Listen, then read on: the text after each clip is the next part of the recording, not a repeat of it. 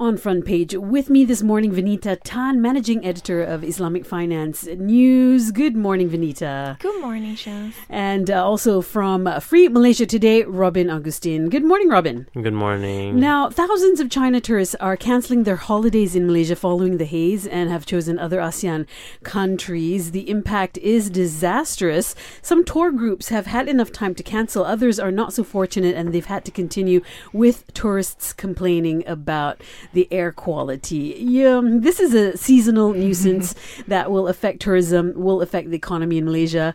Uh, what do you think the impact is in the long run? I think we can already see the direct impact. The fact that uh, tours or holidays are being cancelled, and you have a direct economic effect, right?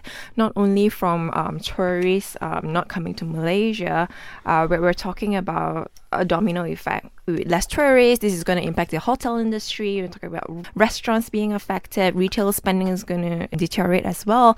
And we're looking at just looking at Chinese tourists alone. Mm-hmm. They uh, contribute somewhat 12 billion ringgit in uh, tourism revenue. Uh, wow. Yeah. So so that is that's a huge chunk. Yeah. Your thoughts, Robin? Yeah, I think of course it's quite disappointing for the local tourism industry because it's only recently that we're starting to get more China tourists mm-hmm. back. I think last year was reported that we had a very disappointing Golden Week. So yeah, you know, at the time when we're getting the China tourists back, the haze chases them away. Right. Has this been a problem for our country, though, in the last 20 years that we've seen the haze, you know, seasonally come? Yeah, absolutely. Um, I think every time there is a severe haze situation here in the country, we see the economic numbers going down because of impact not only on the tourism sector but also healthcare. Yes. You know, I think last year or two years ago, it was something like one and a half billion ringgit in healthcare costs. Mm-hmm. Uh, we're talking about when, when people call in sick, then b- employers, businesses will be affected as well, and this could be in the millions of ringgit. But the issue here is that uh, while what's interesting that while Indonesia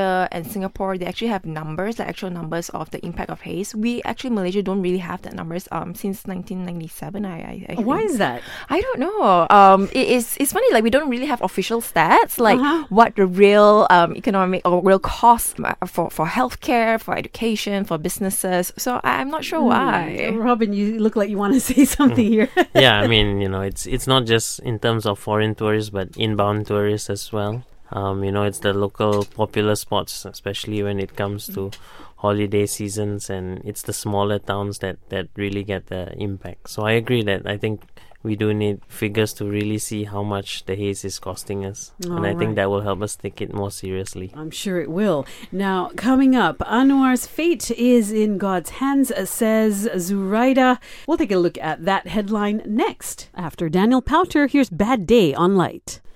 And on front page with me this morning from Free Malaysia Today, Robin Augustine, and from Islamic Finance News, Vanita Tan. And it looks like Anwar's fate is in God's hands. So says Zuraida Kamarudin, PKR Vice President. She said this when asked to comment on a Bloomberg News report, quoting Datuk Sri Anwar, saying that he would likely take over the premiership in May of next year. She says that um, we want to meet him, and I think as a leader aspiring to be the eighth Prime Minister, he should show a big heart. This was in response to Anwar's decision not to entertain the request made by a disgruntled group in his party. So let's get to the bottom of this. Uh, who are these disgruntled people in PKR? Robin? For a long time now, analysts have said that PKR is split in two, uh, which Anwar has denied, but Zuraida actually said in July, admitted that there were cracks in the party. It is believed that there is a pro Anwar Ibrahim camp and a pro Azmin Ali camp. Right, and it's pretty obvious, isn't it? Yeah, so I mean, she's called. She's been calling for a meeting with Anwar.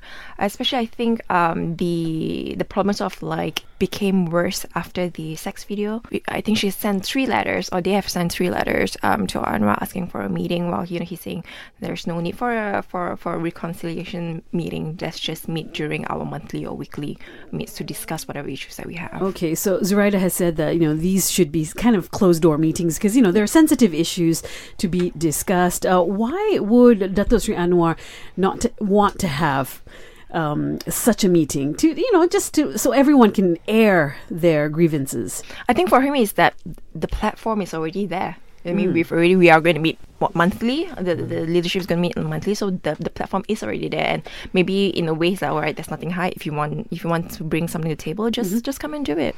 Why do you think Zuraida does not want to do it in a public platform such as the monthly meetings? So, from what Zuraida has said, basically the so-called pro-Azmin faction has not been attending the party meetings, and uh, what Zuraida said was, uh, when asked by reporters, was that she wants Anwar to meet with the elected party members, not along with the appointed party members. Hmm, I see. Okay, so what do you feel needs to be reconciled? I think for them to move forward is they have to really accept that Anwar is the Pakatan Harapan's designated PM and definitely attend uh, party meetings. But at the same time, I mean, is it very difficult for, say, like your next PM to actually meet with, you know, elected leaders? Is it so hard to give some time to them if they truly had some grievances to air and to share? Well, this is definitely something we're continue to watch. Now, coming up, uh, the MyKad Syndicate, the NRD, proposes an establishment of DNA data bank to prevent leakage. We find out more with our panel next after Mariah Carey and the traffic update here on Lite. On front page with me this morning, uh, uh, Robin Augustine from Free Malaysia Today and Vinita Tan from Islamic Finance News. Now, the National Registration Department has proposed to the government to establish a DNA data bank, and that information is to be included in birth certificates in order to prevent leakage in the long run. It said that uh, this was recommended as an immediate improvement to streamline the NRD's delivery system, including tightening its standard operating procedures. Now, have any other countries implemented this DNA data bank? Countries like the US, they have a DNA data bank, but to my knowledge, it's more for the criminal justice system. Right. Yeah, we actually see this a lot in developed countries, not only the US, the UK, um, Estonia. India is considering to actually launch a data bank um, next month, actually. Mm-hmm. Yeah, and, and, and like what Robin has said, it is more for uh, forensic DNA purposes in terms of like identifying individuals for criminal cases. There are also um, instances where the DNA data bank is actually used to identify um, genetic diseases for medical research purposes. Right. But with regards to MyKads uh, and, and those being cloned and whatnot, um, how would DNA addition to this whole registration and SOPs actually help? Oh, I suppose it's sort of like how the biometrics would work, right? Because Mm-hmm. DNA is supposedly 99.9% accurate, therefore it's unique to every individual. Right. So, you know, by having a DNA component in, in identifying individual, one would assume that Mm-hmm. this would prevent or minimize any sort of like forgery or cloning of MyKads and yeah. As the end user, we can give our DNA, but if it's going to be cloned by various people within, you know, structures like the NRD, then how does that work? Mm, My assumption is that maybe when you go and apply for your IC, Mm-hmm. your MyKad, you will need to then provide a sample of your DNA to cross match or cross reference with what you've provided earlier.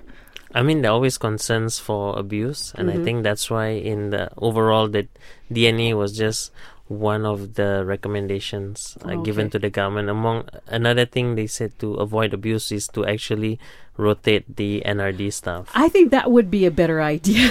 Are there any bodies that regulate the issuance of MyKads by the uh, National Registration Department? There is the the Act for uh, National Registration Act, um, but no. I think also like DNA data bank is not easy to implement. So even in other countries, uh, in the US and the UK, they've done it since the 90s, but it's a very very costly affair, and you you have so many things to think about. You have to think about how you're going to collect the DNA, um, you how to store the DNA, informed consent, because they're talking about since birth set, so a, ch- a baby really. Yes. you know um, there's the whole ethical issue and then abuse as well. How are you going to prevent this dna information being used against you? So Yeah. these are, are are elements that that other countries are also tackling. Like i said india is going to introduce um, dna data bank and they are looking to actually pass a law first to regulate uh, to make sure that these um, elements or, or areas are being addressed All right. Well, it's definitely a cause for concern, especially the abuse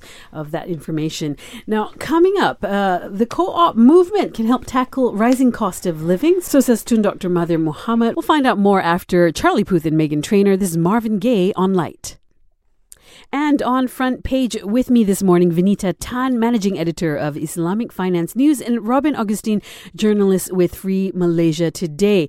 Now, co-op movements can help tackle rising cost of living, so says Tun Dr. Mahathir Mohamad. He said the contribution of a cooperative was not just to increase the GDP, but uh, must also be viewed from the aspect of increasing the purchasing power of the people towards achieving the shared prosperity vision. I guess we were exposed to co-ops in schools. Uh, I still don't quite understand how that works. So explain it to us, Vinita. So think about co-ops like uh, people-centric organizations, right? Mm-hmm. So basically businesses or enterprises for certain like social or economic or cultural needs that is sort of like jointly owned by all the members. So and dem- democratically run. So yeah. members have an equity stake in in the co-op and they have a say in how businesses are run. Right. And um, I remember in the 1980s that uh, co-ops were a huge thing. I mean, maybe because there was need for that. How effective have co-ops been in the last, I guess, 20, 30 years? Um, well, in theory, I mean, you could uh, with a co-op you could buy things in bulk and then uh, get better prices for it and sell it to your members for much lower prices if we look at our track record it would vary depending on the co-op itself because you have from very big co-ops to small ones right Actually, the co-op model is actually a very, very effective model. Not only in Malaysia, but in other in other countries as well. We see cooperatives in like in India, in the UK, and the reason being that it's because it's jointly owned. There's a sense of ownership, and and yeah, lower lower prices for consumers because at the end, who you're serving as a co-op are the consumers themselves, mm-hmm. who are also stakeholders. So in terms of sort of effectiveness, I think studies have actually shown that co-ops are have are twice more likely mm-hmm. to survive their first five years of businesses as compared to traditional business models. Right. Yeah. And what's interesting about co-ops is that they often have a social goal as well. So often they will reinvest or invest their profits into the community that, that they're actually representing or serving. Right. Okay. So um, I guess this will not just benefit the B40, but anyone who's able to to you know invest or take part in this co-op movement. Because there are like over fourteen thousand co-ops in Malaysia. Yeah. Well, a lot of the co-ops are around um, agriculture, that industry. I mean, how would uh, the urban benefit from such movements? I think depending on what type of co-ops. So you know there are over fourteen thousand co-ops around. Co-op banks are mm-hmm. also a thing here, right? And they often actually service more of the B40. You know, um, if let's say you are not able to get a loan from a, a traditional bank, then a co-op is probably where you will go to to get financing, and that will help whether in your business or personal uh, needs. Yeah, so there are actually a lot that in terms of like economic and social impact, I think there's a lot we I think there is a national target for co-ops to actually um, contribute some 50 billion ringgit next year, and the government has asked them let's contribute a bit more to 55 wow. billion. So that actually shows the significance in terms of like advancing the country. All right. Well, coming up, uh, Malaysia is deferring the enforcement of VEP during peak hour traffic following appointment delays. We'll take a look at that headline next after Hall and Oates here on Lite on front page. With me this morning, uh, managing editor of Islamic Finance News, Vinita Tan, and uh, from Free Malaysia Today, Robin Augustine. And it looks like Malaysia's Transport Ministry has announced on Monday that it will defer enforcement of its vehicle entry permit, the VEP, during peak hour traffic operations until further notice. Uh, they said this was made in light of several issues, including difficulties in obtaining appointments for the RFID tag installation. Now, they mentioned mentioned this way back in 2017 that all foreign registered vehicles entering the country will need a VEP. So um, why is this still an issue? There are a few, right? You can think of is one is uh, I think the complaints is the fact that there is not enough fitment centers and the fact that the, the lines are extremely long. Mm-hmm. So I, I actually don't know how many cars would need to be fitted with RFID, but obviously only like two, two, three fitment centers in Singapore. Not enough. Yeah. Right. Can we assume that every Singapore car that comes in already is fitted with this VEP? RFID? The thing is, I think there is no clarification whether or not it's about inbound cars or outbound cars.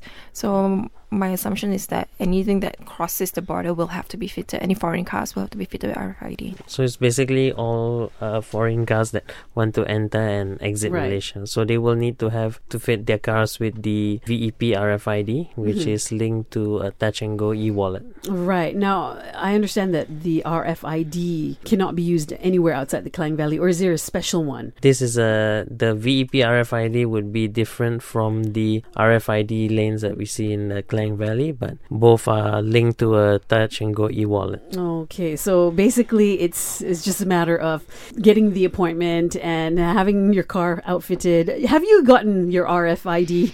No, I to have get on your not. I've, I've been wanting to do that for like months. And honestly, I've been to, you know, when they, ha- when they were handing out this free uh, fitting and stuff like that, Mm-hmm. I've been to two or three uh, different centers, the different times, but the line's just too long. Really? Yeah. yeah. Y- Yourself, Robin? I prefer my smart tag.